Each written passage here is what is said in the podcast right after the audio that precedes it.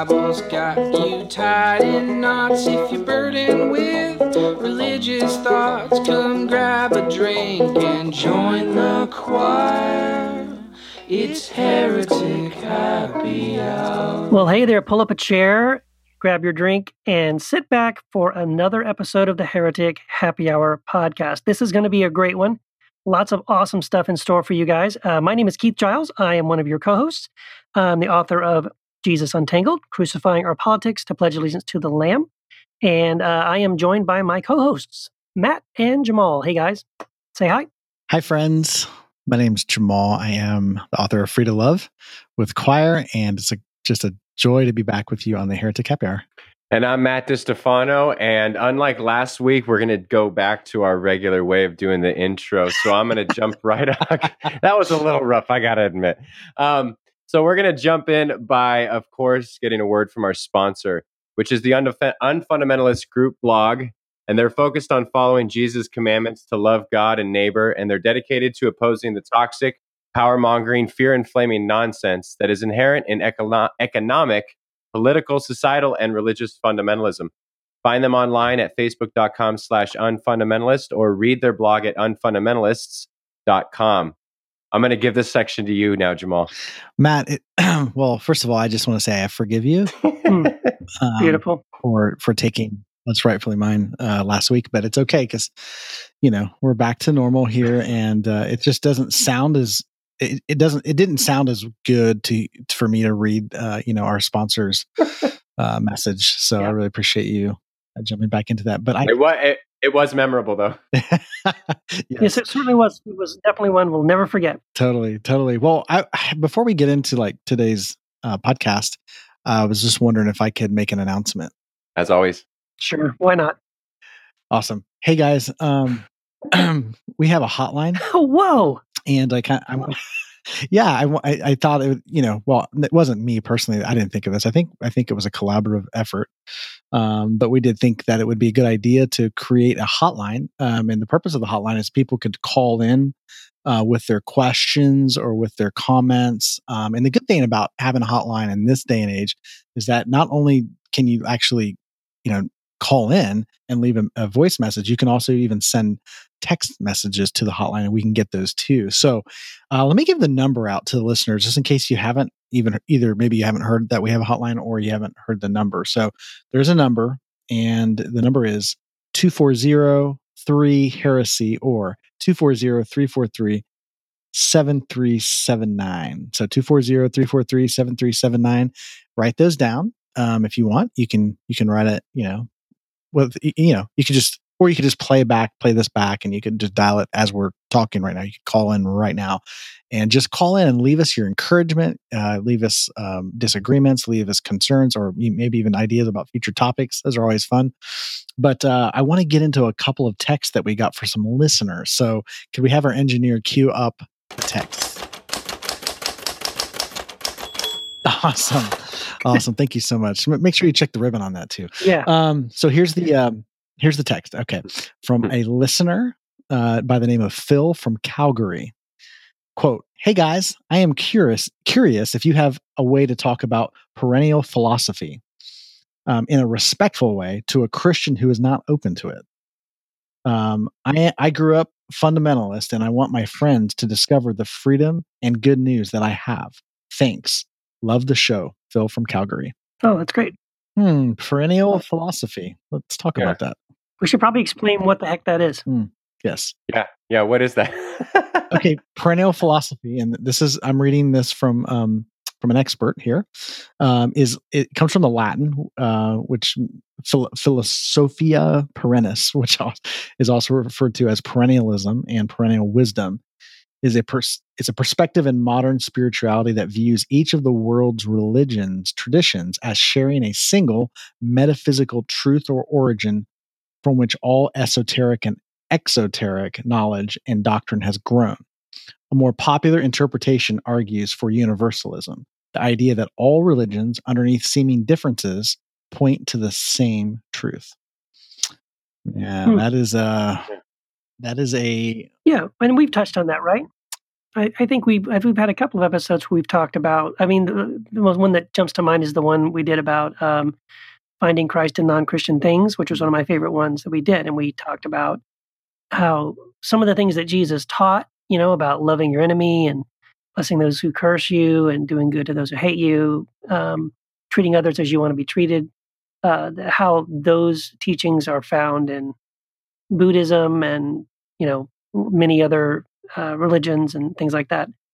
Uh, so yeah, um, I think we're we've talked about that. I think we're kind of open to that, right? Yeah, and and something that pops to mind is, I mean, if this if this text is uh, or the the def, the description of perennial philosophy, um, which is talking about metaphysics, then a book that really helped me was David Bentley Hart's uh, The Experience of God, and and that book, um, oh. it's it's I can't say I understood it all. It's a little of my head. It's on metaphysics. It's on it's on the nature and being of God, um, where Hart makes a decent point that it, that this is. I mean, all faith traditions are essentially pointing to the same metaphysical truth. Even and this is still maybe a stumbling block for me. The Trinitarian understanding of the Christian God, um, when explained in certain schools of like Hindu and Buddhist thought, is sort of saying the same thing um, so I would just point people to that book and read it 10 times because it's some of his sentences are the length of my paragraphs. so. mm-hmm. Yeah, and uh, you know, I, I, haven't read that book, but thanks for the tip. I'll have to look it up. Yeah. But there is a video. There's a YouTube clip of David Bentley Hart. He's being interviewed, and they ask him about um, that. They ask him a question about all religions. Uh, do all religions teach the same thing, or something along those lines? And um, so look, I would recommend for people to look that up too because that was pretty eye opening. Yeah. And and he was saying some things. The guy interviewing him would stop him a couple of times and go, "Wait a minute, what?" So it was it was sort of like a big disconnect for some. But even the guy interviewing him, like, "Wait a minute, what are you saying?" Yeah. Uh, so I, I, but the question Phil has is, uh, do we have a way? Maybe suggestions for how to talk about it in a respectful way to a Christian who might not be open to that idea. Um, the only idea I, I would have if I was trying to do something like that, Phil, would be to sort of like um, slip something in on them. Like I would quote something to them, but not tell them where it was from, and have them notice how much it sounds like Jesus, and then say, "Oh yeah, that was from," you know, and then tell them where it's from, and then just kind of like if you just did that randomly here and there, I think slowly they'd start to get the idea that, huh, maybe these other religions do have, you know, maybe they do have very similar ideas. Yeah. That's just one idea. And, and and it's and it's not to say that all religions are saying the exact same thing. Uh, no, they're not. But but yeah, we we can't bury our head in the sand and not notice some of the similarities. Yeah, and I think I think the more we can recognize and uh, uh, just the, the idea that I think it's really important to come to note that Jesus did not come to start a new religion. Um, that is that is a popular misconception that Jesus started Christianity. He did not. There was no such idea. Like that was not something that he proclaimed. It's it's it's human. It's it's people's way of trying to classify something and try. You know, people want to classify it and make it a you know kind of a okay. This is how we understand something to they we create labels and borders and say okay and here are the essential doctrines to be considered a christian. Here you, here's what you have to believe. And again that's that's all subjective like somebody's making that up at some level. You know whether you say oh it was the catholic church you know with the councils and or if it was whatever the apostles creeds and you know it was the that, that came out of the church or maybe it's that we go back whatever it is somebody's coming up with a criteria of this is what it means to be christian and here's here here's what that means okay it's all subjective. But when we realize jesus did not come for that purpose to create a thing that people can belong to then i think that could be helpful again for for for you know for people just in general. Now i love what the listener is saying phil that he's saying like okay um, how do you explain this to a fundamentalist christian who like that would be a anathema that'd be like oh my gosh it's total blasphemy. It's this new age or whatever you want to call it like I get that because really what what you're saying is you're coming from a different framework. So for um mm-hmm. for that person, I might say I and I love what you're saying, Keith. I think that's so key, like being able to quote something that they would agree with without telling them the source of it, and then showing them that the source is not, um, you know, that the source yeah. is something very different. So, um, but the other way is you could even take them to the Bible, like Paul does this. You know, um, like when Paul's talking to the uh, to the Athenians, I believe he didn't he use that. He said, "Doesn't your own He's like, doesn't your own philosopher? And he's quoting their philosopher. I think it's in Acts 17 or something Yeah. like that. And he goes in, he Yeah. says, "Hey, this is this is what your this yeah. is what your own philosopher says," and he points to the truth that that philosopher is actually proclaiming, and he's helping them see, like, look, I'm not saying anything different than you, what you guys already believe. We just, I'm just giving you another angle to it with maybe some more information. Um, you know, but it's like that with anything. But when we approach other religions or cultures, yeah, I mean, religion there's there's helpful things within Christianity. There's helpful things in Christianity. There's true things in Christianity. It's not synonymous with truth, though. Like there's some things that are not helpful uh, in Christianity. There's there's a lot of things that are not helpful in other religions, but there are things that are helpful. So I think if we approach anything and go, "It's my teacher. I can learn from anything." All truth truth is not sectarian. Truth truth is not tribal. Truth doesn't Mm. have a label. Truth is just truth. And even i even look at christ that way. A lot of people when they hear christ they- it's synonymous with christianity. I don't see christ that way. I don't even see christ as synonymous with jesus. Um, i see christ as being the sum total of everything. So when we talk about christ and we talk about supremacy of christ we're really talking about the supremacy of what of reality of everything that's real. So when Jesus said, I am the way and the truth and the life, the word to use for truth there is reality. So we're talking about he's embodying this Christ reality, which is reality in everything. And so we can we can see that and anchor onto it.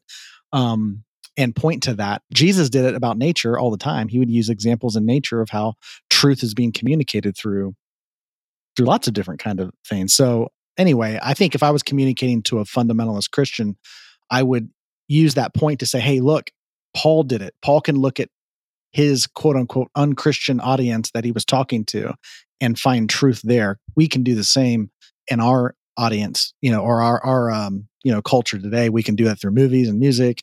Um and and it goes from there. And we Yep. can, but that's not limited to music and movies. It can be also world philosophies, world religions.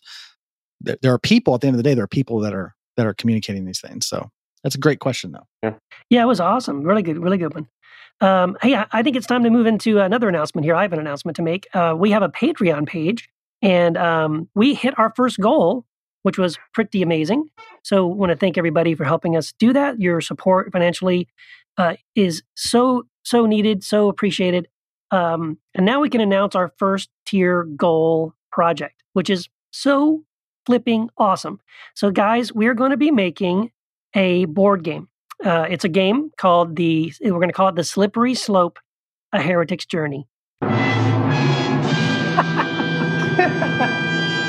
my gosh. I, I cannot wait to play this game with my family and friends. So just like the podcast, it's going to be, it's going to be inter- educational.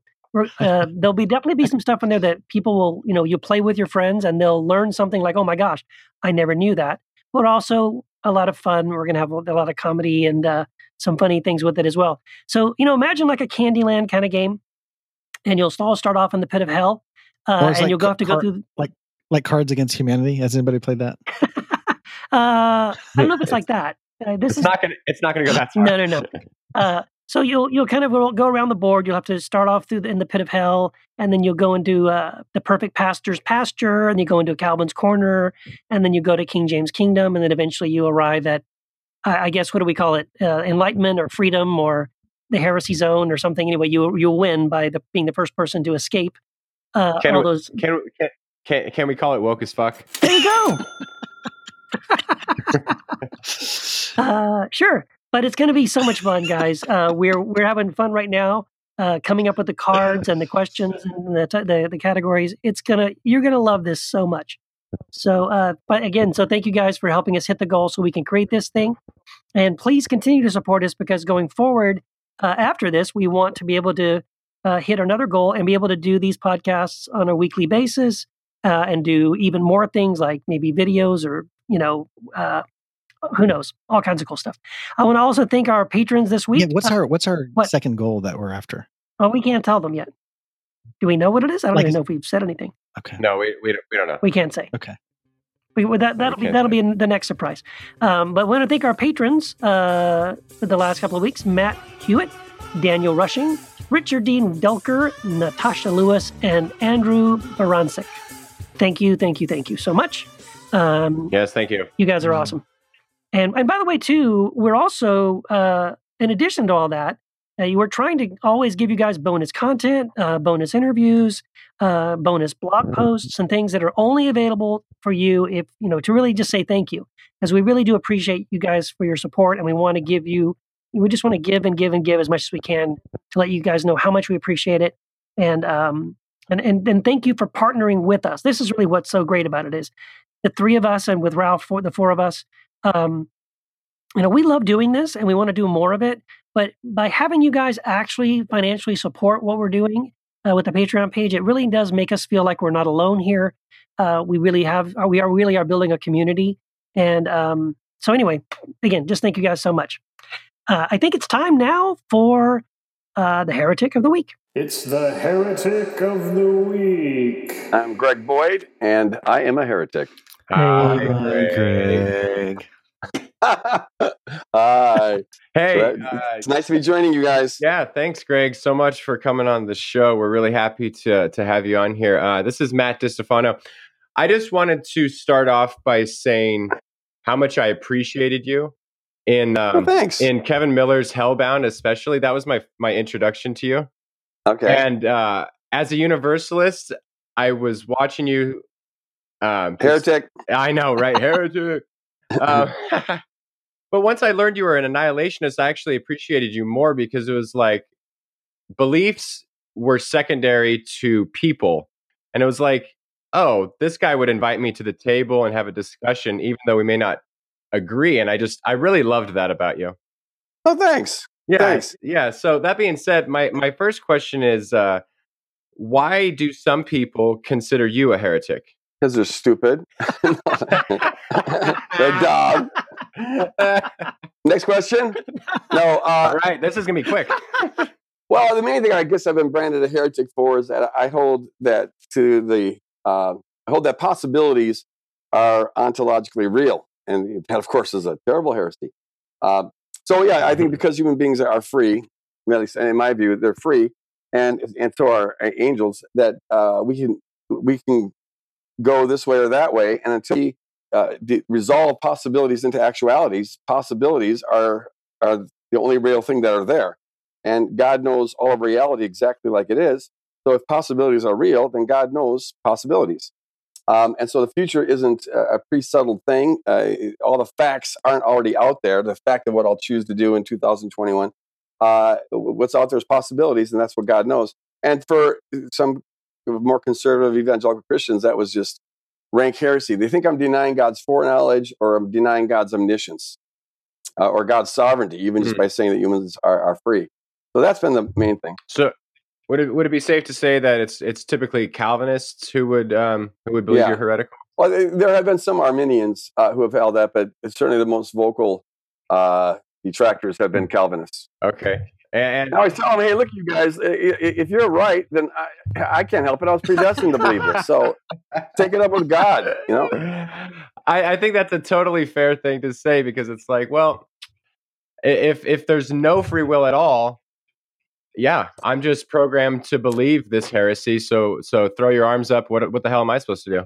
Yeah. It's like, Yeah. blame God, not me. Greg, Greg, this is Jamal here. It's good to have you on. Hi, The, Jamal. hi, it's good to have you on the podcast here. Um, I wanted to. I have a question for you. Uh, just and again, um, I've appreciated it, just the stances you've taken and um, and, and just who you are and and uh, how you've encouraged people to be free uh, to to question. I actually um, have a friend who was a part of your church community uh, for a while, and um, she was telling me that it was just instrumental, like the freedom that you gave people to be able to think Hmm. and to and to not not be afraid uh, to question things, Well, thanks. which is Yeah, thanks. You know, I, I always figure if Jesus says worship God with all your mind, as well as all your Hmm. strength and your heart.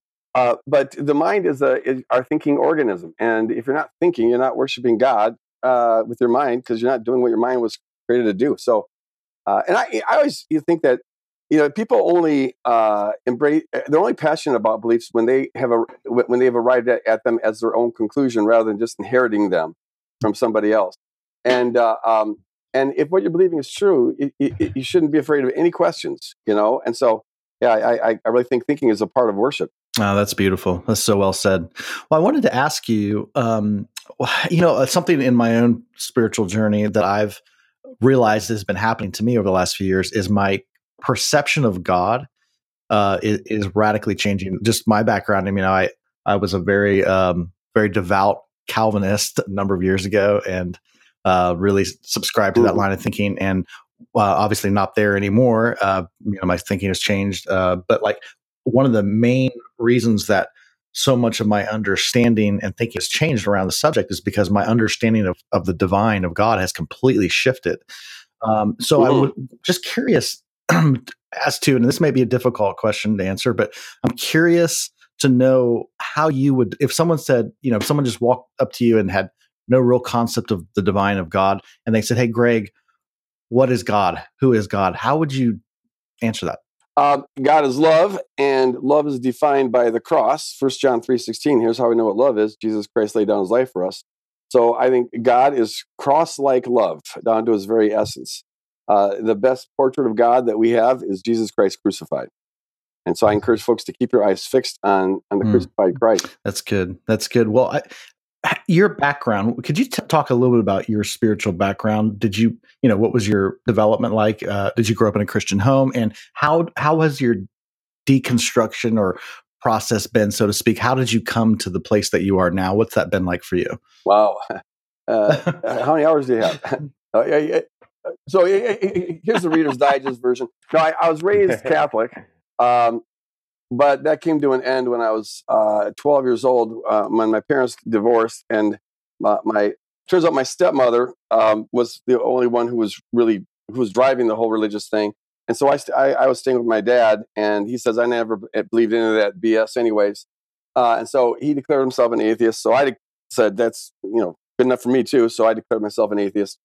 But then I came to Christ when I was 16 uh, in this radical Pentecostal church and uh, I was in and out of there for the first you know three or four years of, of my my Christian life, and then I sort of evolved into more of a, uh, a mainstream evangelical, I guess I'd call it, charismatic evangelical.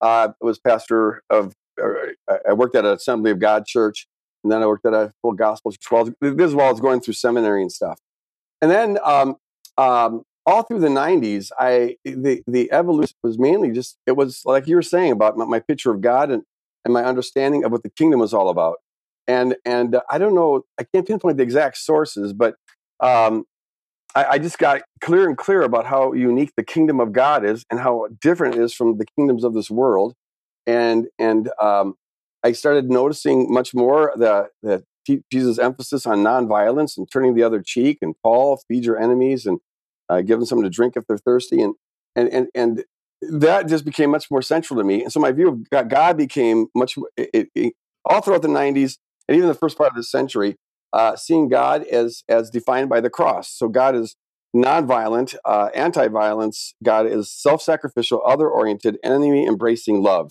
down to the core of His being, and um, uh, and that we are called we are called to manifest that character. Uh, that's I think the central job of the church is to put on display the unique character of God, and that defines the kingdom. Uh, you know, the, a kingdom is any dome over which someone is king. And so, if he is, if he's our Lord, uh, then he, he, you know, he's our King, and our job is to reflect that that same character, which we can do by the power of the Holy Spirit, uh, to put that on display. That's why Jesus said, you know, love your enemies, bless those who persecute you, pray for those who despitefully use you, that you may be children of your Father in heaven. And I, I think it was on 2003 or 2004 where I, I first mm. noticed that, that Jesus makes that the criteria for being considered a child of your Father in heaven. You've heard said, I, you know, eye for an eye, tooth for a tooth, but I say unto you, turn the other cheek, and then pour on this radical love. And because um, in doing that, we manifest the character of, of, of God. We, we, we put on display the truth that we are born from above. And so that's been um, uh, you know, the, the central kind of thing, it was a slow, it wasn't like one eureka experience. It was a, a gradual evolution that I'm still on. You know, I'm just uh, constantly learning new things and seeing new things and, you know, applying new things. Um, and so, yeah, it's about letting go. And, and fortunately, I started the church uh, that I pastor, uh, Woodland Hills Church uh, in Maplewood, Minnesota. I started that right, the, you know, I was still a, a, kind of a mainstream evangelical uh, in 1992. So the, the, church has been, you know, on the same trajectory as I am, uh, and so they're with me. Oh, that's fantastic. Which is why, I, which is why I haven't been kicked out.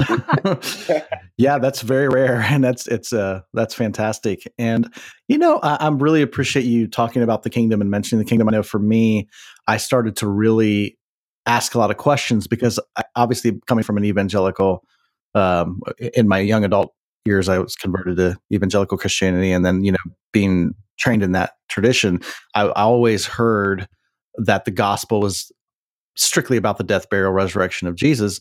But then, you know, when I would read the Gospels, I would I would see that Jesus preached the Yeah, yeah, gospel sure. of the Yeah, kingdom, yeah. and I'm like, well, wait a minute, he, this is before his death and resurrection. So, what was this message that he was preaching? What's this good news Jesus was bringing if it wasn't about himself or his Right, own right. death and resurrection? So, he I, then I realized, oh wait, he's talking about the kingdom of God, and I was like, I have no idea what that is. So, I would uh, the question I would have for you is, if someone were to ask you, you know, Greg, what is the kingdom of God? How would you describe that?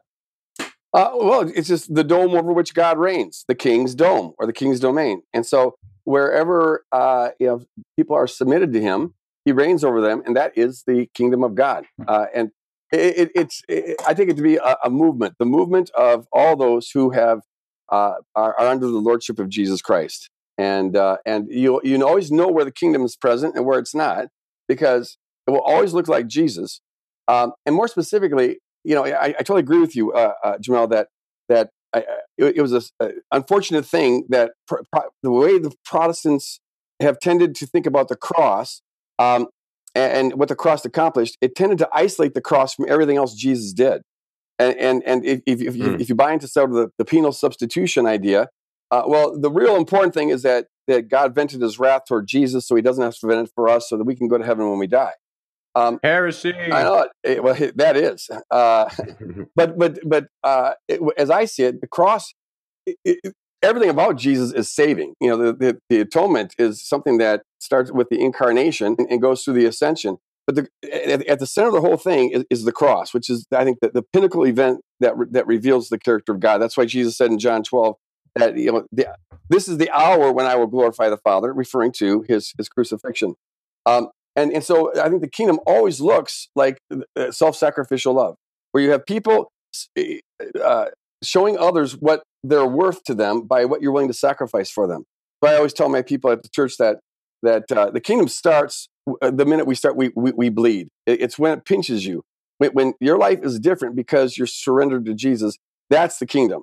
And uh, um, yeah, it, it's self-sacrificial. It's always cruciform and and uh, and so like you know when you when you sacrifice of your budget to help people out in need that's that's manifesting the kingdom um, and in every other way that we can sacrifice for people So um, that's awesome, Greg. And yeah, you know, I had a similar story. I think um, an epiphany about the kingdom of God, and the gospel wasn't about praying a prayer to go to heaven when you die, and and that had a huge impact on really just how I re- was now rethinking everything. it changes everything yeah Yeah. And so I'm going to ask you because we just, it's funny because it's on my mind. We, the three of us, just finished having a conversation on a previous podcast um, about the kingdom of God and whether or not the, like, so, so would you say then, in, the, in your understanding of the kingdom of God, do you believe that Jesus is coming in person one day? Like, or is his coming sort of being spiritually fulfilled in the body of Christ as the gospel spreads and the kingdom of God advances? well i i i, I, tend to think that it, it, there's a personal return um, that seems to be the way it's usually talked about uh, in in the new testament and um, you know it's the whole thing that as you saw him depart he shall return same way acts 1 and and so i'm inclined to think that that it's going to be a personal return but um, I, I my my default on all those kind of things is that will take care of itself. uh, the, Right. the important thing is is, is how, how we're living today. And uh, you know, I, I, I want to go back to something Jamal said. Where you were talking about your own spiritual journey, and I left this part out when I was talking about my my spiritual journey, but it might be relevant. But uh, I also went through a Calvinist phase. I, I, I think I've tried on every theological position there is at some point in my life. I, I you know, it- that might work or that might work and Mm. and and so I went through a two year period of uh, you know of being a Calvinist and and I I could always understand how people exegetically come to that conclusion. Uh, that's what drove me to that conclusion. Um, and it was only when I could account for these texts like Romans nine and other other passages differently that I could let that go. But what I've never understood, I, I, I understand why you come to that conclusion, but I've never understood how anyone likes it.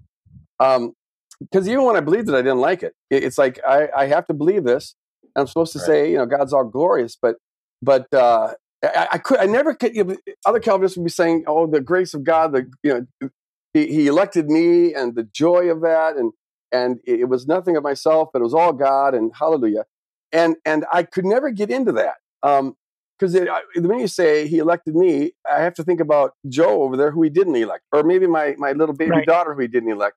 And I, I, I and I got this picture of of, of like it- it's like I'm sitting at this table, uh, dining with the most scrumptious thing. Okay, this is heaven. We're all sitting on the table having a great feast. Uh, but but the room that we're in has glass walls, and just outside those glass walls are all the starving people. And and you say, hey, you know, Jesus, can we share some of this food with them? And Jesus says, no. Uh, and, I, and you say, why? Is there too little food to go around? He goes, oh no, I could feed everyone, uh, you know, on the planet a billion times over if I wanted to. I just choose not to. But let let, let Yep. them starve. And it, somehow that ruins Hmm. the meal. I I, I, I, I, I, yeah. I just can't. I couldn't. I couldn't feast on it. So I've had Calvinists tell me that I was predestined not to be a Calvinist because I, I, I could never see the light and, and glorify God in that. I just it struck me as a, ter- a, a real ugly picture of God, even when I believed it. Yeah, Greg, that that's such a great point. I'm really glad you you brought that up. Yeah. I, I I think I you know, I've heard so many people uh, describe it this way. They say, you know, I don't like it, but you know, I'm not in charge. I'm not the Lord, so I just have to accept that this is the way it is. I have to be obedient. I have to, you know, all these kinds of things, and they so discount the fact that they don't like it. And I think the way they do, the reason that they can do that so easily is because they so they dismiss their own hearts. They dismiss their own ab- Right, right, exa- ability. It's like, Exactly. It- it- why is um, somebody's discontent with this reality? I think if you just take it out of the human level, like as a parent or as a, somebody who just loves other people, and you say, "Can do you really believe that you are more benevolent, more loving, more compassionate, patient than the divine?" And I think that's because they so discount their own spirit, then they can justify Yes. um, the most heinous or evil acts in the name of being obedient to a text. But I, I- really see Right. Jesus when he's teaching, just always coming back saying, "Hey, look, if you, if you people knowing that you know you're messed up, you know you're confused, whatever language you want to use to that." But when he says, you know, if you being messed up know how to give good gifts to your children, how much exactly. more, not less? No, exactly, exactly. And so it comes down to, um, you know, you have to say that God is love because He tells you to, and if you don't, maybe you're not really uh, elect, and that God's altogether good. Uh, you have to say those things, but there's no way you actually believe it when you say it, uh, because i the things He ordains are not altogether good. In fact, He, he ordains every terror that's ever taken place, and then ultimately He ordains who goes to the eternal terror.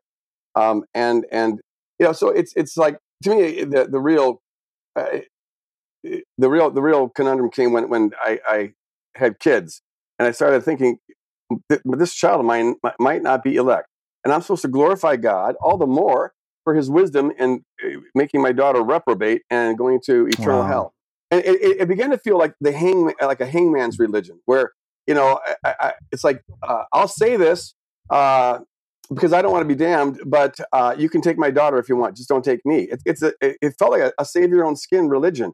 Like, okay, I, I'll bow before you. I'll kiss your boots, uh, but uh, um, just just so long as I'm not damned, you know, uh, you can ha- have my kids, have my wife, have, have everyone else, but just don't don't reprobate me. I wonder if God would be impressed by someone who says, you know, I, I, forget it. I, I will not bow my knee to to this being because it's immoral.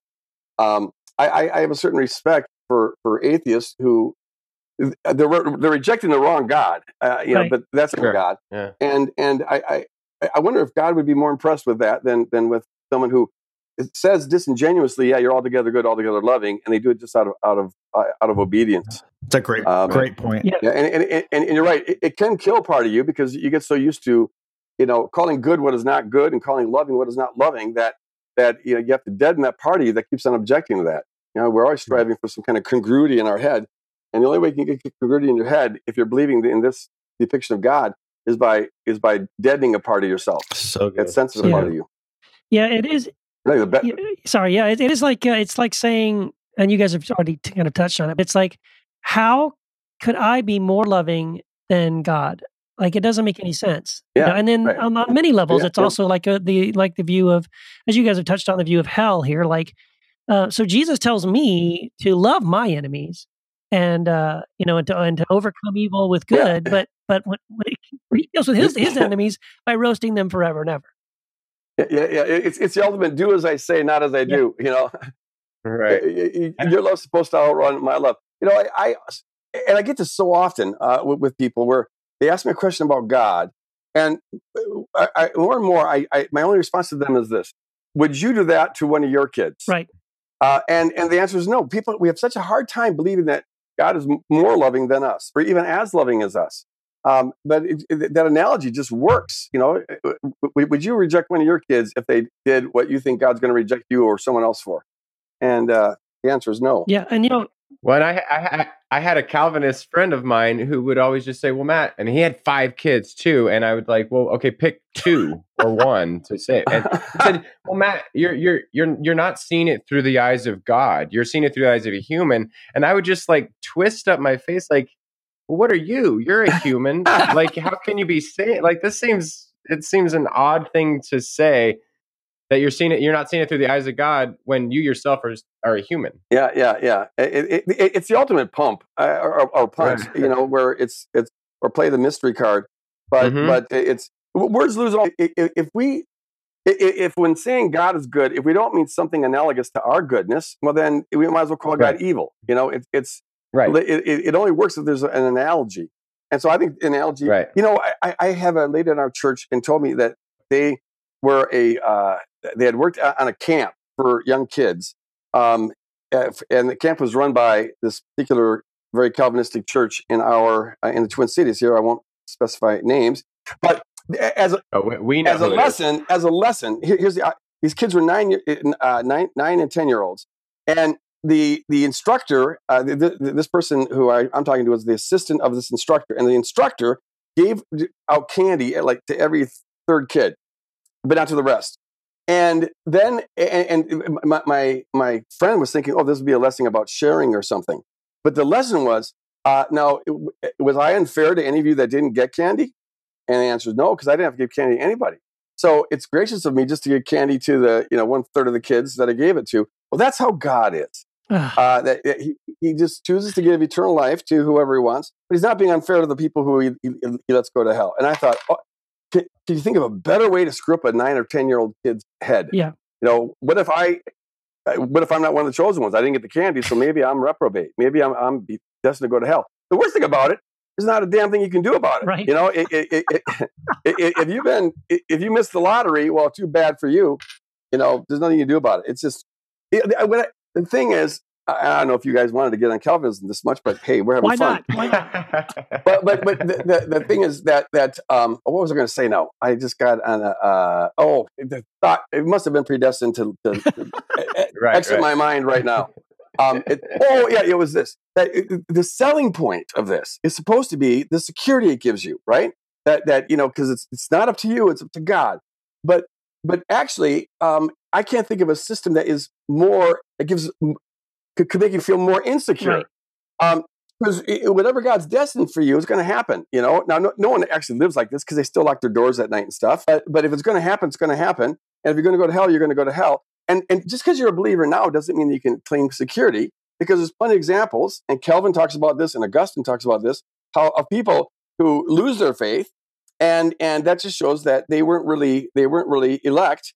Uh, so God can ordain Yeah. a reprobate person to look elect for a very very long time, uh, only to lose it, and that might be you. And and you can't say that you, you can't claim certainty on it because you don't know that they weren't certain that they were elect before they lost their faith and turned out they're reprobate. So it's instead of eternal security, it gives you eternal insecurity. Right. And in my next book, I, I was doing some research on Calvinism and came across this this blog, and I felt so bad for this guy who was suicidal because of his Calvinist doctrine that he he could not know if he would persevere to the end. It was like, wow, how tragic! I felt so bad. Yeah. He's, being, he's right. He's right. No, he's absolutely it- correct, and he knew in his head he was right, but in his heart he was just destroyed.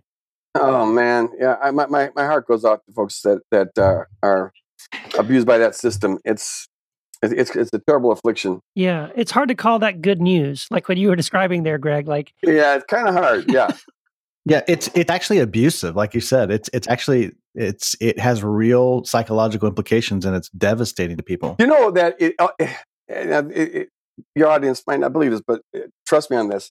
Uh, there's a book called The God Shaped Brain by a guy, a guy, named Jennings. And he shows there that he, he, doesn't mention Calvinism specifically, but he, he, he, he says that, that uh, when people have a, um, a fear based picture of God, uh, one, one that motivates them uh, by I got to do, have to do, uh, you know, or else, uh, that it actually damages your brain.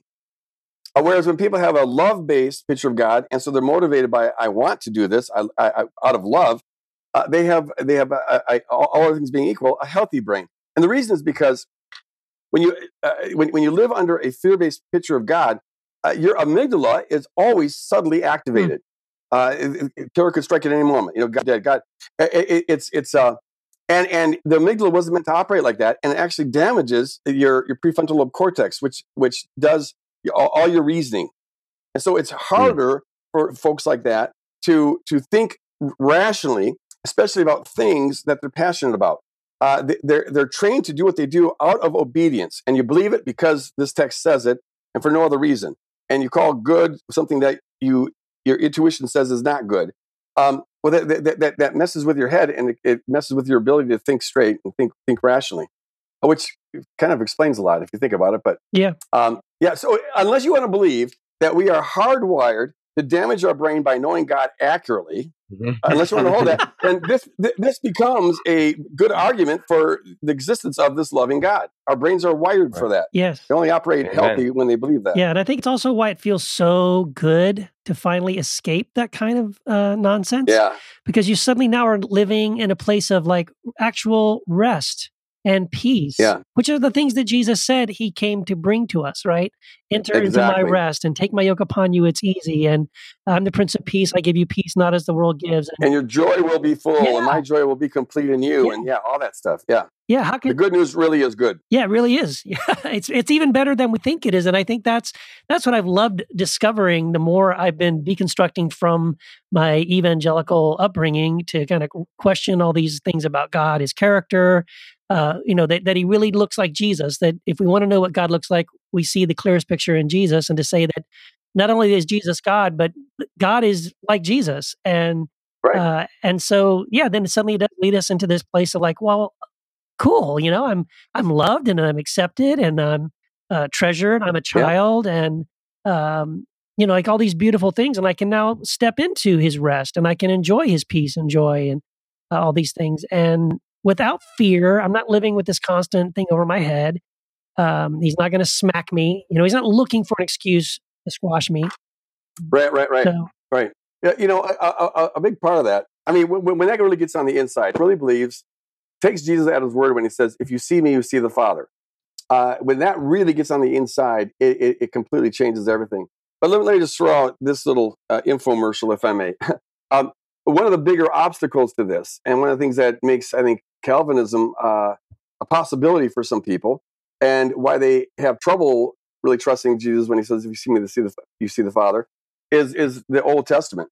Yep. Where you know you've got God commanding genocide and uh, other uh, terrible atrocities, um, and and so it, eh, what what I think most evangelicals do is they they give those portraits of God the same kind of authority that they give Jesus. Mm. Uh, they're accurate depictions, and so to arrive at our conception of God, rather than focusing on Jesus, we have to sort of, you know, do a montage of all the biblical portraits uh, and and smoosh them together, and that's how we're that, that's our picture of God, which is why I think so many evangelical Christians have uh, schizophrenic, you know, mental pictures of God. Right. Um, and so what I what I, have argued recently uh, in, in, two books that were published last year, Crucifixion of the Warrior God, and then the layperson's version is called uh, Cross Vision, is is uh, I maintain that if we interpret those uh, those violent portraits of God in the Old Testament through the lens of the cross, we can see something very different from what the original audience saw, and we can actually see that God's been doing throughout history what He does on the cross, which is He bear, he, he, he stoops to bear our sin, and then He takes on an appearance that mirrors the ugliness of that sin. And if the cross truly reveals God, it reveals what God's always been mm-hmm. like. And, and so we should read scripture asking, where else might God have revealed his beauty by becoming ugly and, and bearing our sin. And so, uh, yeah, for folks who are wrestling with that, you might want to check one, one of those two books out. Yeah, excellent. Yeah, and I was about to ask you. Um, we were kind of coming here near the end of the uh, the interview anyway, unfortunately, but uh, we could. I'm sure we could keep on going for another easily another half hour. But um, Greg, I I love you, man. I thank you. By the way, you wrote the foreword. You Thanks. for- wrote the foreword to my book, Jesus Untangled, and that was such a gift to me. And um, That's a great and I, book. thank you, and I appreciate you coming on the show. And um, and uh, yeah, the Crucifixion of a Warrior God is really great. I think. Um, are, are you working on anything at the moment you want people to know about? I mean, uh, and how do, how can people keep up with uh, what you're doing? Where Sure, sure. Uh, well, I am supposed to get back to this project that I have had going on for 15 years called Myth of the Blueprint, um, showing the influence of Hellenistic philosophy on the early church. But uh, some things happened right after I finished writing uh, Cross Vision last year that had led me to uh, once again go in an, another direction where I'm right now writing a book on biblical inspiration wow, um, that, that and I- I'm I'm uh, offering a cross-centered model of inspiration uh, that that can that, that can ex- affirm. I mean, like most models of inspiration are done in response to what are perceived as problems in the Bible. You know, you have contradictions. Uh, you have hi- historical mistakes. They mention they, they, they quote a source but give the wrong citation, uh, Right. or historical inaccuracies, or you know, immoral portraits of God. And and um, and yet, this is all supposed to be God's word. And so th- people tweak the idea of inspiration to try to accommodate that kind of stuff. But what I'm arguing in this book is that why I think those are problems. Um, uh, if you if you adopt a a cross centered model of God, where God is willing to bear our, our you know, God revealed Himself. His definitive revelation came through the one who bore all the sin of the world and and all that was wrong and broken with the world. And so, if if if the definitive revelation is like that, why would you think that the the written witness, which is ultimately to be pointing to the cross, uh, would be entirely free of those things? You know, it, it, it, we should rather expect it. If the cross looks foolish and weak, we should expect the witness to the cross to look foolish and weak. Um, and and and so th- these aren't problems any more than the sin that Christ bore is a problem to the revelation of God. No, it's part of the revelation. It shows how far God's willing to stoop out of love for us. Well, I think all the problem, so-called problems of the Bible aren't problems at all. Uh, they testify to a God who's willing to stoop as low as He needs to, and uses people right in all their fallibility, and uses He accomplishes His His purposes through weak and foolish and erroneous humans, uh, and and that's part of His greatness. Uh, you know, he, uh, his his strength is made perfect in our weakness, right? I think that's that's a biblical principle. But yeah, so that'll be out in a year or so, I Wow. guess. Hey, you that's amazing because you and I are kind of tracking. My next book is Jesus Unbound, and I'm talking about almost similar things about how our relationship with uh, Scripture and uh, and kind of seeing Scripture through the lens of Christ and that kind of stuff. So, you and I should c- compare notes. Yeah, I, I better hurry up so I get my book out first. oh, hurry up, man! You- Otherwise, you're going to undermine my sales, man. yeah, I don't want to cut. I don't want into that happening. I don't want to do that to Okay. You. Well, hey, man, I love you, Greg. Thank you so much for being on the. Thanks for having me on. Thanks for having me on. I Thanks. appreciate you guys. Thanks, Greg. Appreciate it. Yeah, thank God you. God bless you, and God bless your, your your podcast. Take care. Bye, Greg. All right, Wow, that was Yeah, fun. man. that was so cool. I like that. It's I- it's it's always fun to to come together with someone you might disagree with and shit on someone you both disagree with. That's like Oh, my yeah. favorite thing to do in the world. Well, you know, I, I love the fact, you know, because a lot of folks who listen to this podcast and, and us, our journey too, you know, all of us at some point came out of an instant, what we call institutional church world, you know, and it's, you know, I, I had a a phase in my life in which like nothing good ha- happened in the institutional church after I had stepped out of it. And, you know, um, I felt like, oh, Yep. that's, that's Babylon. That's, you know, whatever name I want to put on it.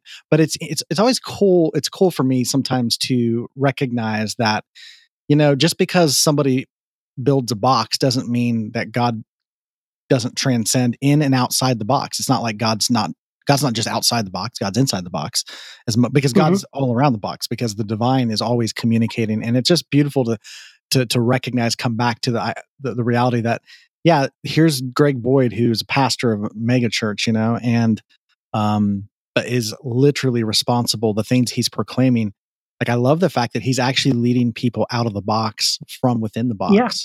And it's amazing. Yep. It blows Yeah. my mind. Yeah. And I feel the same way about uh, him. I love Greg, by the way. Greg has always been, it's just been so amazed to me, amazing to me how uh, he's always been very accessible and very, you know, friendly and um, just a really great guy. But I mean, I I feel the same way about Greg and, and, and Brian Zahnd, Bruxy Cavey, Brad Jersak, um, Right. you know, all, all those guys. Because, because you know, Jamal, you and I kind of went through that uh, organic church, house church kind of um, phase, and I'm, I'm still doing house church stuff. But, um, but yeah, you certainly can create. You can pick up a mentality that, oh, if they're in the traditional church, they're bad, they're evil, they're corrupt. Right. But it's really not true. Right. These guys are they're standing for non. They're standing against uh, the idea of nationalism and tribalism. They're speaking out about you know the gospel being about nonviolence and loving your enemy, uh, and they're taking hits for it. You know they're standing up for they're affirming LGBTQ people and uh, and again and standing up for universalism and all these kind of different ways of thinking. Um, they're standing against penal substitutionary atonement theory. Uh, I mean, when I see those guys doing stuff like that, I, I'm like, wow. I don't really care that you're. I have. No, I don't even care that you're in a traditional church. The fact that there are traditional churches that are willing to embrace these kinds of ideas, it makes me happy. hmm Yeah, yeah, for sure. I think that that that was my big thing is like when I came out of that, the if you want to call it the institutional church, is the backlash that you kind of become really dualistic and you say what I came from is all entirely bad, and it's it's a really good reminder, like you guys both point out that yeah, that's not the case. There are there are a lot of good things going on and if we want to call it the institutional church as long as we pay attention to it and we don't throw out the baby with the bathwater because like you said let's not let's not always just write off everyone who is a pastor of a huge church That's right. Yeah. And um, so uh, I would like us to. Um, I guess we should probably move into our, our topic now. I don't have a good segue Yeah. uh, from that to the topic, but um, if you unless you're living under a rock, uh, the last couple of days and weeks, you have probably noticed that there's uh, there's some stuff going on in the Middle East, and um, not that there isn't usually always something going on in the Middle East, but we have things are reaching a really um, fever pitch at the moment, and um, a lot of that has to do with the fact uh, that Trump uh, declared that he were going to move the U.S. embassy to Jerusalem, and in, in a way tacitly um, sending a signal that Jerusalem is the capital of Israel, which of course it isn't. It's Tel Aviv. Um, but by doing that, and by the way, they did that um, not coincidentally. Uh, they did this by design uh, and opened it on the 70th anniversary, on the exact day of the 70th, 70th anniversary of Israel being declared a state. And um, in attendance, by the way, again, not an accident here, uh, that in attendance at the ceremony of the opening of the U.S. Embassy on the on the anniversary of the 70th anniversary of Israel becoming a state, uh, evangelical Christian pastors John Hagee and Pastor Jeffress from um, the Baptist Church in Dallas, Texas, were on hand to give the you know benediction, invocation, opening prayer slash sermon, whatever. Uh, it's you know again what you would you would you would wonder you should wonder if if, if you're not paying attention you should say why would those guys be there like what the heck is John Hagee doing at a you know a, a U.S. government embassy opening uh, or Jeffress right? Right.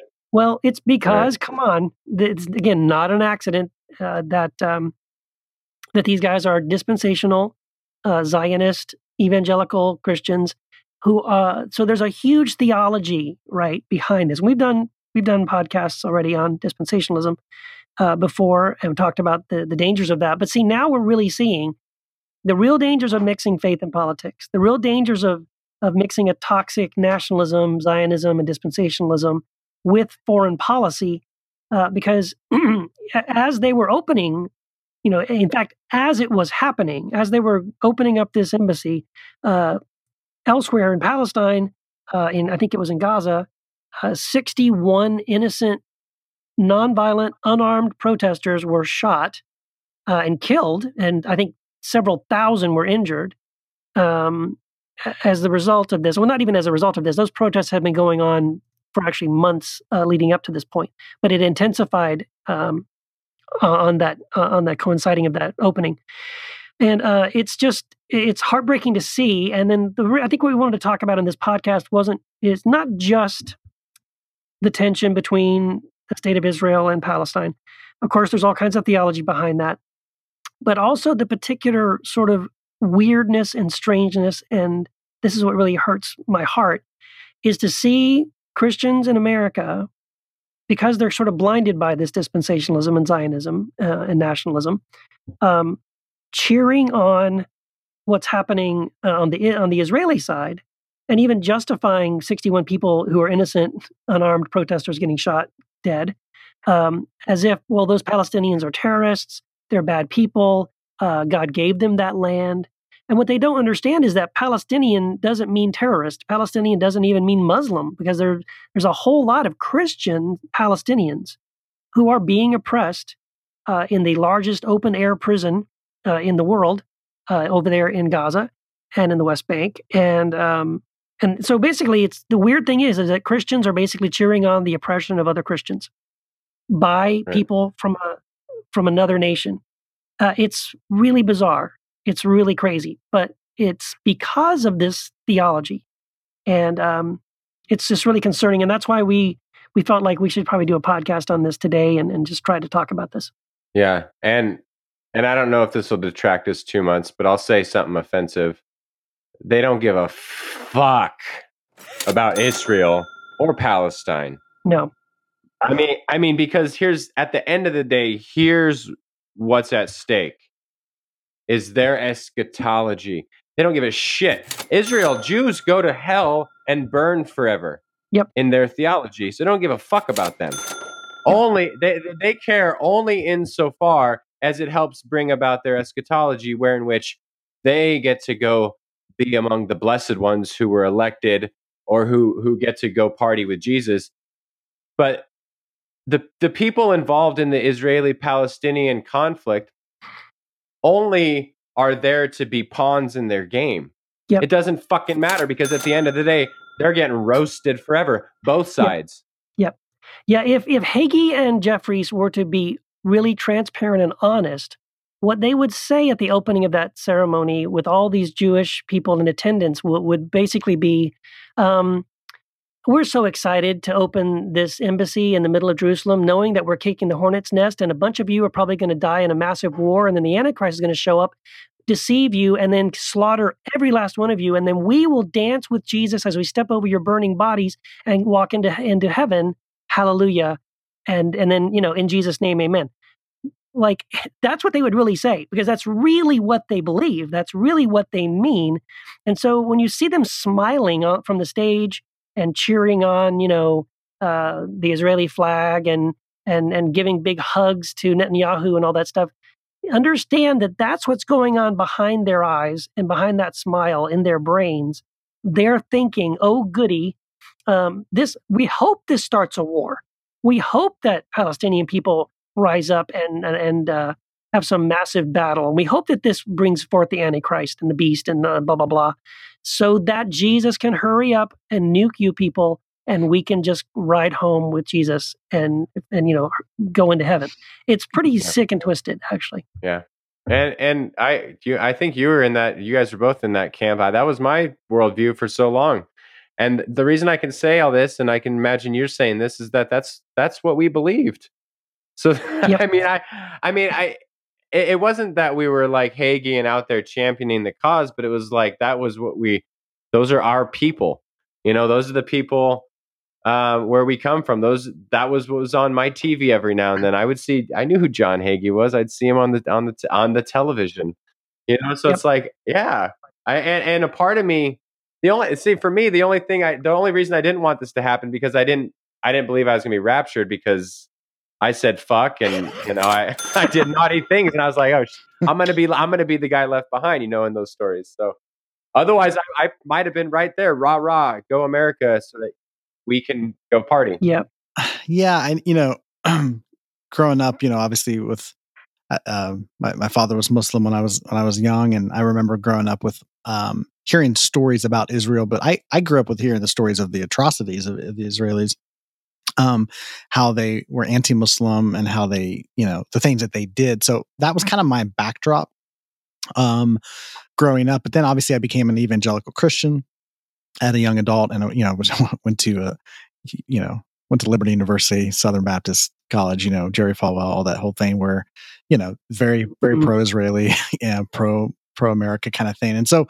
i remember um buying you know drinking that kool-aid as well and like and then and then i had my i went i visited there my for my first time i went to the middle east in 2006 and um, visited israel And I remember when I was there, I had some contacts um, in the West Bank, and um, but when I was crossing in, I, we went to Jordan first, went to Egypt, and then to Jordan, and then when we were crossing into Israel from Jordan, and I was treated very well in Jordan. Obviously, I mean, my name is Jamal; it's an Arabic name. People you know thought I looked Arabic. I mean, they, they assumed I was Muslim, kind of thing. So I was treated well.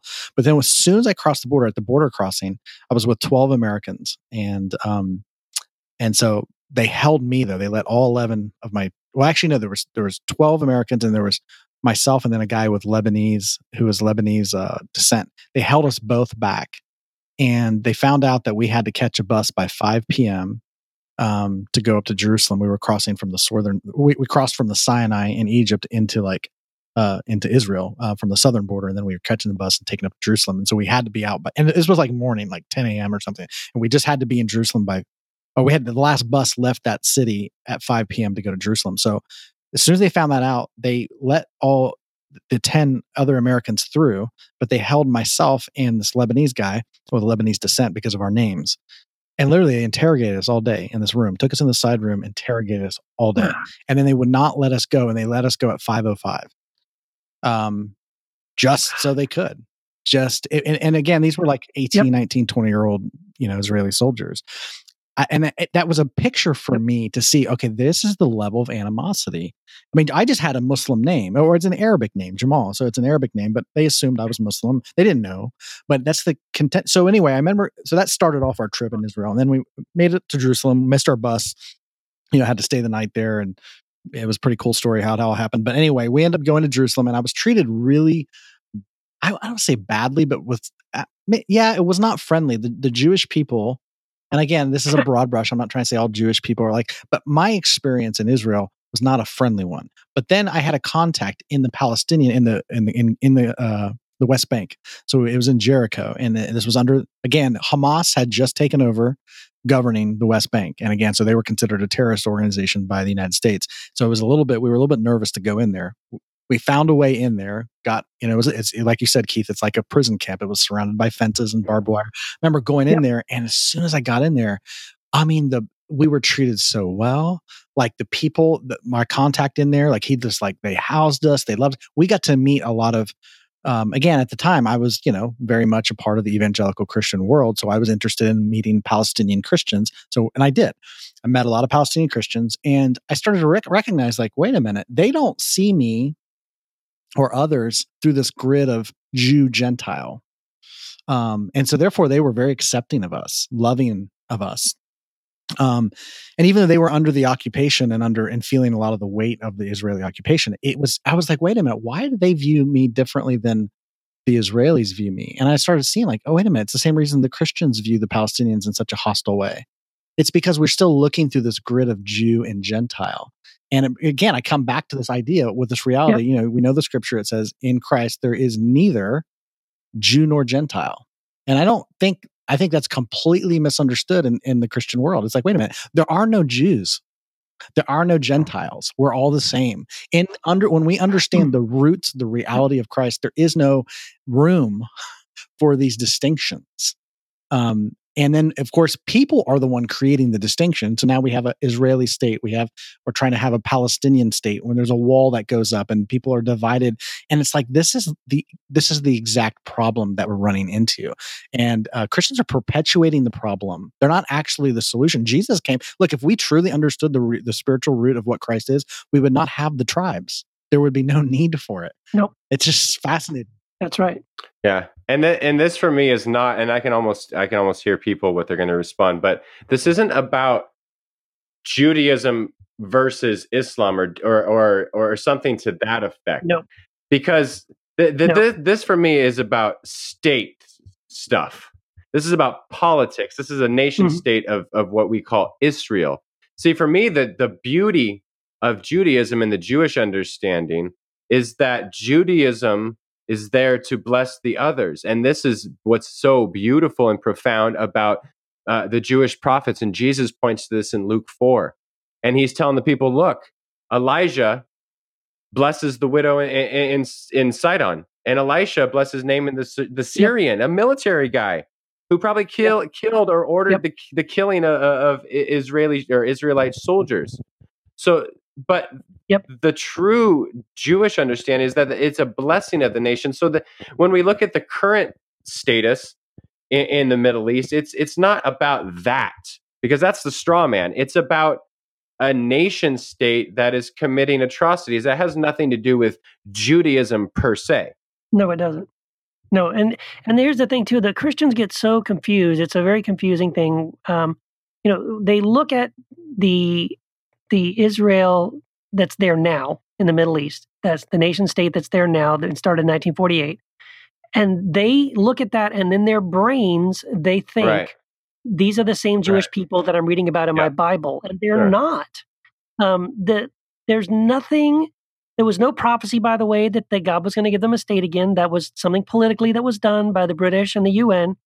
Um, and there, I could we could go into all that stuff. It's probably really boring. Um, uh, I don't want to go if I want to get into that. But but because they they they don't look at it like you're saying, Matt. They don't look at it like this is purely a political situation. They keep, they, in fact, just today on Facebook, you know, I, I was trying to talk to somebody and they said, no, God gave them that land, you know, in the Bible. And, you know, he promised Abraham it was to his generations, blah, blah, blah, blah, blah, blah. And it's like, gosh, well, if you keep going back to that and you think that all of this is still based on something in, in Deuteronomy or Genesis or something, um, then yeah, we can't even have a conversation. But but here's the thing. Um, I, I wanted to talk about some of those scriptures, okay? Because because again, when I was in this, these are the scriptures that were always brought up from the pulpit, right? Um, Genesis twelve three, God says to Abraham, "I will bless those who bless you," and uh, basically, you know, anyone who curses you, I will curse. And in, but he says at the end of that, and in you all the families of the earth shall be blessed, like you you alluded to there, Matt.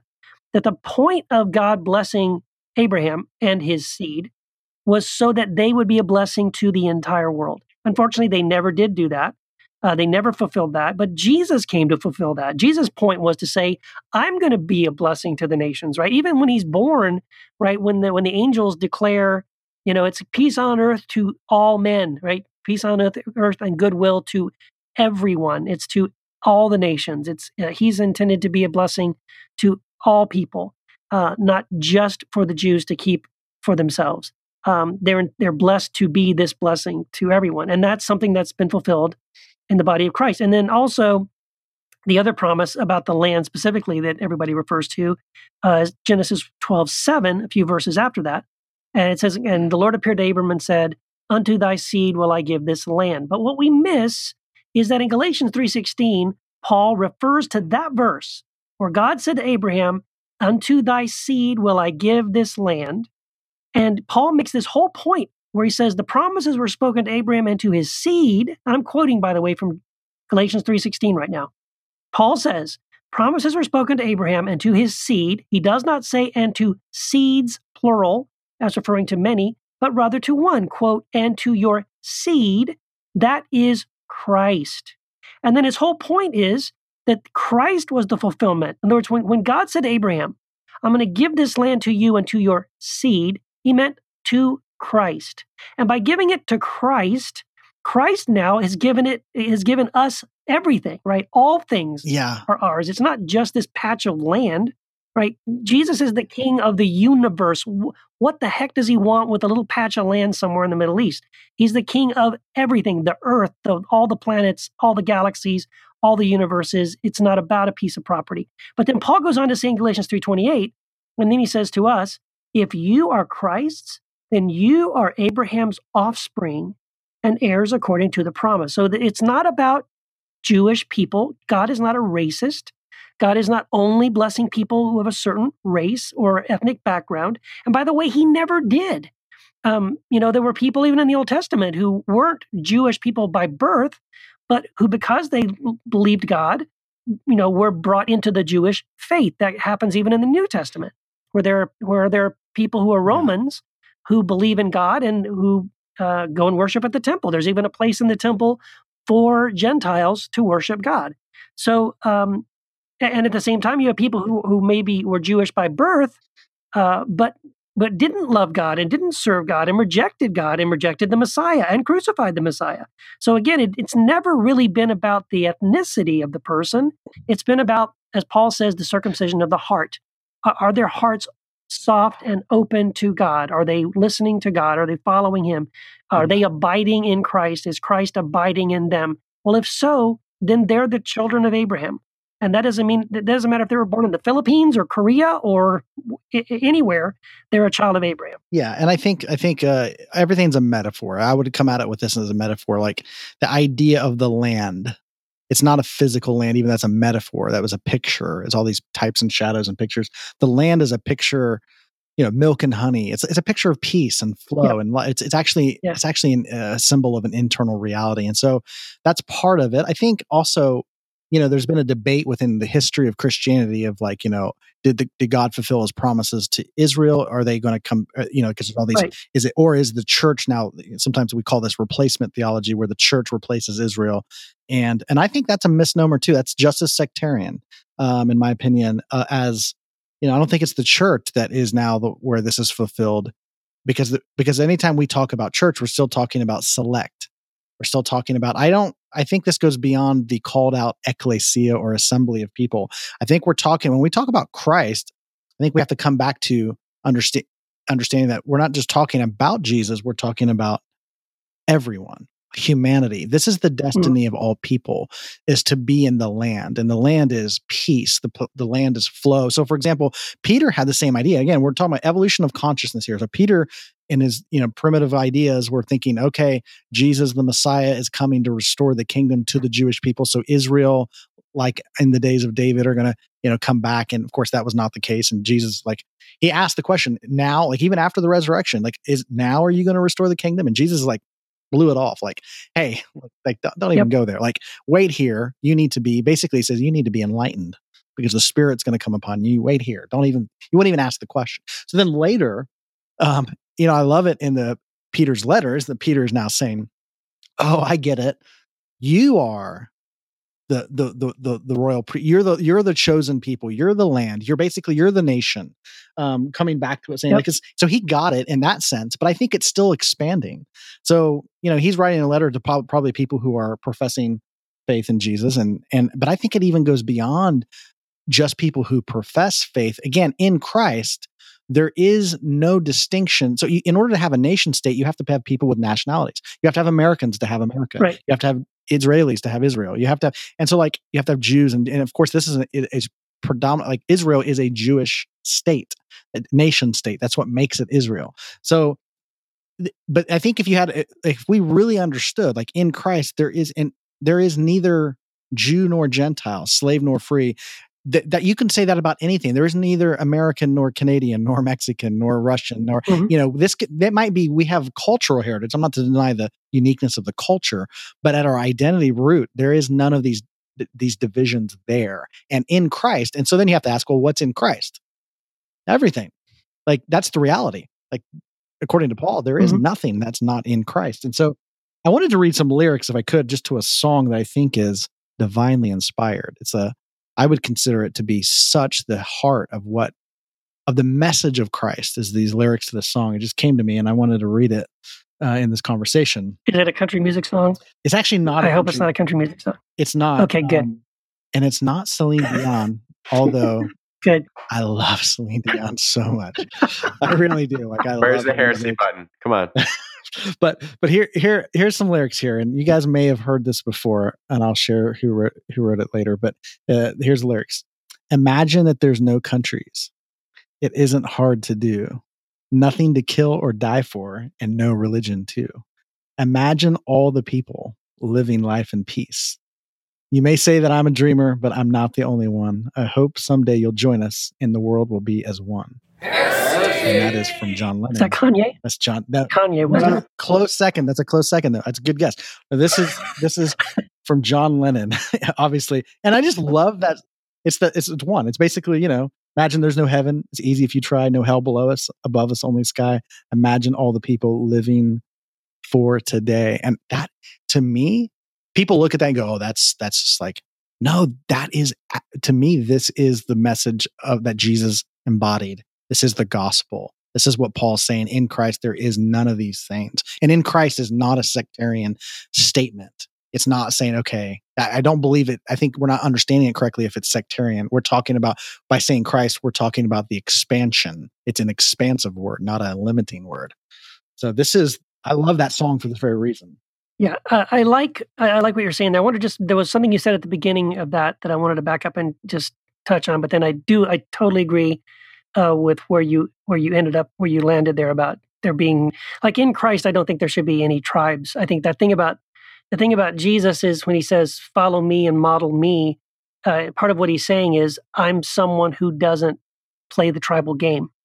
So uh, in in Christ, that's why in Christ there is no Jew or Gentile, slave or free. You know, we just had we just had um, the naked pastor uh, David Hayward on on the last podcast, and one of my favorite cartoons of his, I have a T-shirt of it, is uh, everybody with these giant pencils drawing you know boxes around themselves and separating themselves, and Jesus is walking through with this giant eraser, erasing all the lines, and I, I think that's an accurate picture. Jesus is erasing lines. He's erasing tribalisms, uh, nationalism, all these kinds of things that we use to separate ourselves. His goal is to make us one. We would all be one as uh, even as he and the Father are one. Um, but I wanted to back up to something you said at the beginning about because you you alluded to replacement theology and all that. Because I I just wanted to clarify it because uh, a lot of times dispensationalists um, will will they'll, they'll they'll say, well, anyone that dis- disagrees with us is is uh, following replacement theology, and what they mean, as you said, was is the idea that the church has replaced Israel. Um, but that's not what actually it, we really believe, or people who believe who don't believe dispensationalism believe. What they believe is is that that um, Christ fulfills uh, all of those shadows and pictures that were that were about Israel.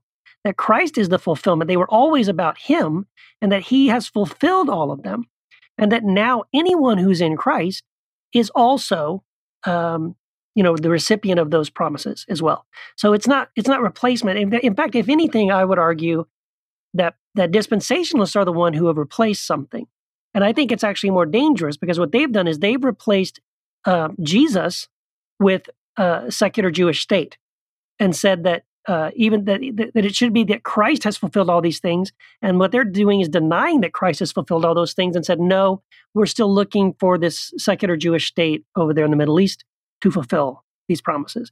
And that to me is a little more dangerous. And again, it just perpetuates more of this uh, division and tribalism and violence and us versus them and all that stuff. Because I, I agree, Jamal, when if we really fully understand who Jesus is and what he's about, he's wanting us not to identify as an American, as uh, an Israeli, as a whatever, right, or, or as a Jew or a Gentile uh, as a slave or a free, or as a someone who's rich or someone who's poor, or whatever. Like he wants us to to remove those labels and just to be a member of the human race. We're all brothers and sisters. We are all children of God. We're commanded to love God and to love others, to love one another as He has loved us. Um, and if we could really get that, then we wouldn't fall for this stuff. We wouldn't be so easy, easily manipulated when people want to tell us these stories about um, these dispensational fables about how we're waiting for the Antichrist to show up in the, in, in the Middle East and burn a bunch of people so we can go to heaven. And even if we heard that story, what we would say is, ooh, that's disgusting. That is horrible. And we would reject it. We would say, Jesus wouldn't play that game. That's not what, what Jesus is about. Yeah, and I, um, we wouldn't look at that story and think that's something God was saying, yeah, here's my plan. right. And I, I think um, this situation, just the entire conversation about prophecy in the Middle East and what's going to happen, I think it shows us the danger when we outsource um, what we think can happen in the world when we outsource it. So I think we're so much so much of of what we've been through within Christianity is like t- this idea that God is sovereign, and I honestly don't believe that in the way that I used to believe that. Um, and then maybe we could even do a whole episode about why God is not sovereign in that sense, but that's a whole other conversation. Right. But the idea is like we've been so taught that okay, there's this plan, it's outsourced, out of our control. It's just like following a script. So we're looking, we're watching the news, and we're looking for these anything that's going to confirm what we think is going to happen in the future because we're so ready to get out of here and to have this this life stop so that Jesus can come back or something. And so the idea is like, oh, well, we need Israel to be in the land and we need the Jews that go back there and we need blah, blah, blah. We need this, this, and this. And so, like, there's this emphasis in wanting to promote this idea that has been taught to us that's so out of our control. And this is somehow, we think, God's plan for how the, the world is going to culminate, how this age is going to culminate, how what's going to bring Jesus back and all this thing. And we don't realize that we're actually creating the wars that we think are Yes. inevitable. Oh yes, and so, right. like, Yeah, God needs our help No. somehow to create this stuff. I don't we get it. we Yeah. created the nation state. We created the wall that's Yes. dividing the Jews and the Gentiles. We created um, all the things that we are now lamenting, and presidents are working there, you know, trying to come up with some peace solution. Not this president. I honestly just think that he's trying to confirm, No. uh, you know, the biases or whatever. But like, um, but I mean, in traditionally, there are people that are trying to figure this one out. But really, what's causing the problems are, are a group of people who think that they're following God's plan that's already been laid out, not realizing they're the one doing it. It's not God; it's them doing it. That shows what it shows for me is to say, okay, listen. We're the ones that are creating the world the way it is. If there's war and craziness in the Middle East, it's because we're looking at the world through this predeterministic kind of lens in which we think this is how I mean the Muslims do it too. I'm not just blaming the Jews or the Christians. I mean the Muslims have this idea of this is how the world's going to end too. As far as Islamic ideology, I Yep. want to lump everybody in that. Not all Christians are doing this either. Um, but Yep. but th- there's this idea the Jews. This is our God given land. This is what the promise is given to Abraham and his descendants, and so this is our land. And we're still viewing the world through this set of this is the divine decree, and we can't do anything about it. And it's like no, actually we can we are the ones if we can create division and war we can create peace and it starts with how we view Exactly. one another if we can come back to this idea if we didn't view jew or gentile there are no jews or gentiles in reality. They're just people. They're humans. I mean there's you know Yep. it's Yep. then we're or we're not mus- we're not muslims first. We're not born muslim. We're not born jewish or christian. It's like we're, i think that's the way you move forward in this whole conversation is to say okay guys we're creating there is no out there's no divine plan that we're following the script for. Eh, we're creating this thing and so we can create the world we want. I know that's I know, there's no room for outsourcing our power away anymore otherwise we're going to blow the world up No, I agree. Yeah. Or or if we do if we do view it through God's end all plan, I think that's why we then go back to this for me at least is this idea of, of universal restoration or, or the theory of apokata- apokatastasis Yeah. in, in Greek, you know, uh, where we view the ending as very, very, very, very good for all people. And so for me, then it's like, well, if the ending is very, very good for all people, how in the hell can I justify making it not so good right now in my Right. present moment? right Yeah, if Right. we So if, if we are going to view things eschatologically, it better be a little more inclusive than the bullshit stories we tell ourselves in all our faith traditions where God is for us and he's Yep. against them. yeah, and you know, here's I was thinking about like the um, uh, this is so this is so right on, guys, because it- it's um, if we could just get rid of or debunk this, you know, help Christians, and it like you said, it's not just Christians, but but Christians are sort of our where we came from, right? These are sort of our people that we uh, at least used to identify with. Like, if we could just help them break away from this narrative stop, you know, abandon this idea that certain things have to happen in the Middle East so that Jesus can go in and come back. And we're in the last days, which, by the way, the New Testament said we were in the last days 2,000 years ago. Um, you know, it's so like, we're the post last days now yes, it's it's the how long are these freaking last days? Like, if we could just if we could just gr- embrace the idea, God is good and God loves us. He loves everyone. He wants us to love God and He wants us to love one another. And um, and then then what we would realize is that well then what's the point of history? What is the point? What is it God wants to have happen? What is God's agenda? Well, God's agenda would be I don't know maybe that His kids would play nice together. Maybe they would share. If they saw, you know, their brother or sister hungry, they might feed them. Or if they were cold, they might, you know, give them their their cloak or their jacket or their shoes.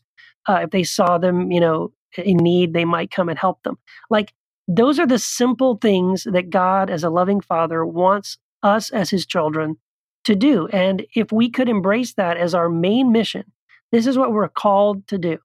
Um, you know, alleviate suffering, genuinely love one another, care for other people, and that and that if we understood that by doing that, we are being like God. We are being like Jesus. This is who we're called to be. Um, and just get rid of this nonsense. Gosh, it just bothers me so much. I, one of my next books is going to be, I'm, I'm eventually going to write a book on this whole thing about the uh, dispensationalism and the end times rapture and all that stuff because it's so toxic. It's so destructive um, and manipulative. And in the end, it really just, um, it sort of negates the whole point of the gospel. It's, uh, it's, it's really, really destructive. And it's, it's, I mean, if we think about like what we can do in the present moment, going back to our topic about the Middle East, it's probably not, there's not a lot.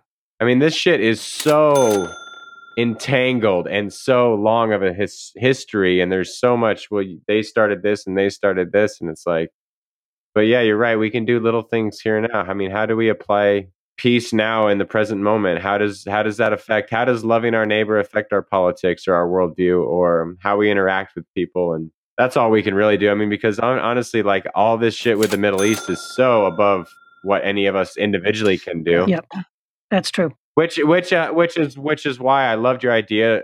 You know, when we decided what we are going to donate for for my royalties, that you came up, Keith, with uh, the Preemptive Love Coalition. Yep. Support places like that. I mean, they they do the actual work where it's not about picking sides; it's about who got bombed and how can we help them. Yes you know that's that's doing the work of that's doing the work of jesus that's doing the work of you know what being yeah. a true human would be like yeah absolutely I, I love what those guys are doing and and i want to support them like on a, start supporting them on a monthly basis because i just really love what they do.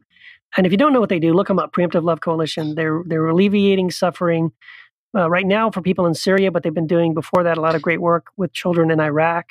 Um, yeah. You, you know i think i think another thing that people can do and again um, not everyone's a traveler, but if you can travel, if you desire to travel, um, and can make that happen, which I think a lot of people discount. They go, "Well, that's like I'm not able to do that." I would be, you know, that's not correct. I think a lot of people can travel if there's creative ways you can do it.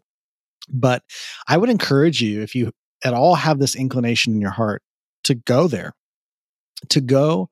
Yeah. Um, and I'm not talking about like you know mission trips or anything like that. I'm talking about going I've done several of these trips. Like I've been to Iraq um, during the war. I went several times from 2006 to 10. I mean, I went several times and visited places they told me I couldn't go. And I walked and saw these people that were affected by the war. I went to uh, I went to Hamas after Hamas took or went to the Hamas controlled territory in the West Bank after they took over. Um, because because stuff you hear in the news is like is really not correct at, at, at even a little bit. It, it's, it's the picture that it paints right. of the world is not how it is when you get into people's lives and you get on the ground. So I remember like literally walking through the streets right after Hamas took over the West Bank. I'm going, well, this is terrorist controlled territory. I was totally safe. Right. And I remember like eat, being invited into people's homes and eating dinner with them, and um and being and just once you see people and you realize, oh, these aren't just they're, they're what is a Palestinian? It's a, it almost sounds like what what is what is that? Yeah. I mean, what what what is an Israeli? There, uh, it's a it's a people They're at the end of the day. What is an iraqi? Exactly. what is a kurd? That's right. you know all these things. like these are these are human beings that have the same desires that you have and we have. It's the they have the same lives. They have they love they cry they hurt. They have the same emotions. They have the same struggles to survive uh, and wanting to survive that any other human being does. And so i think so so getting on the ground and just it's important. It's there's a place for it and I think the more you can do that, the more a person travels and experiences other cultures, other places outside of our own bubble. America is very, uh, we think of China and North Korea as being very people, the, the, the populace is being programmed, which they are.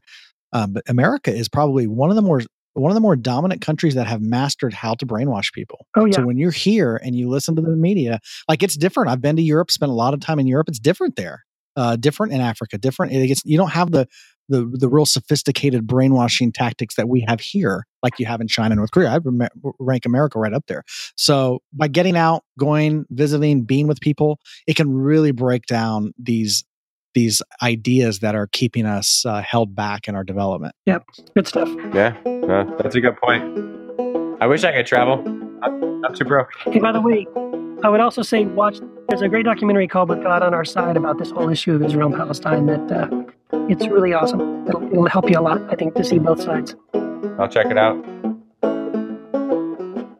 Good stuff. Uh, don't forget to call the hotline.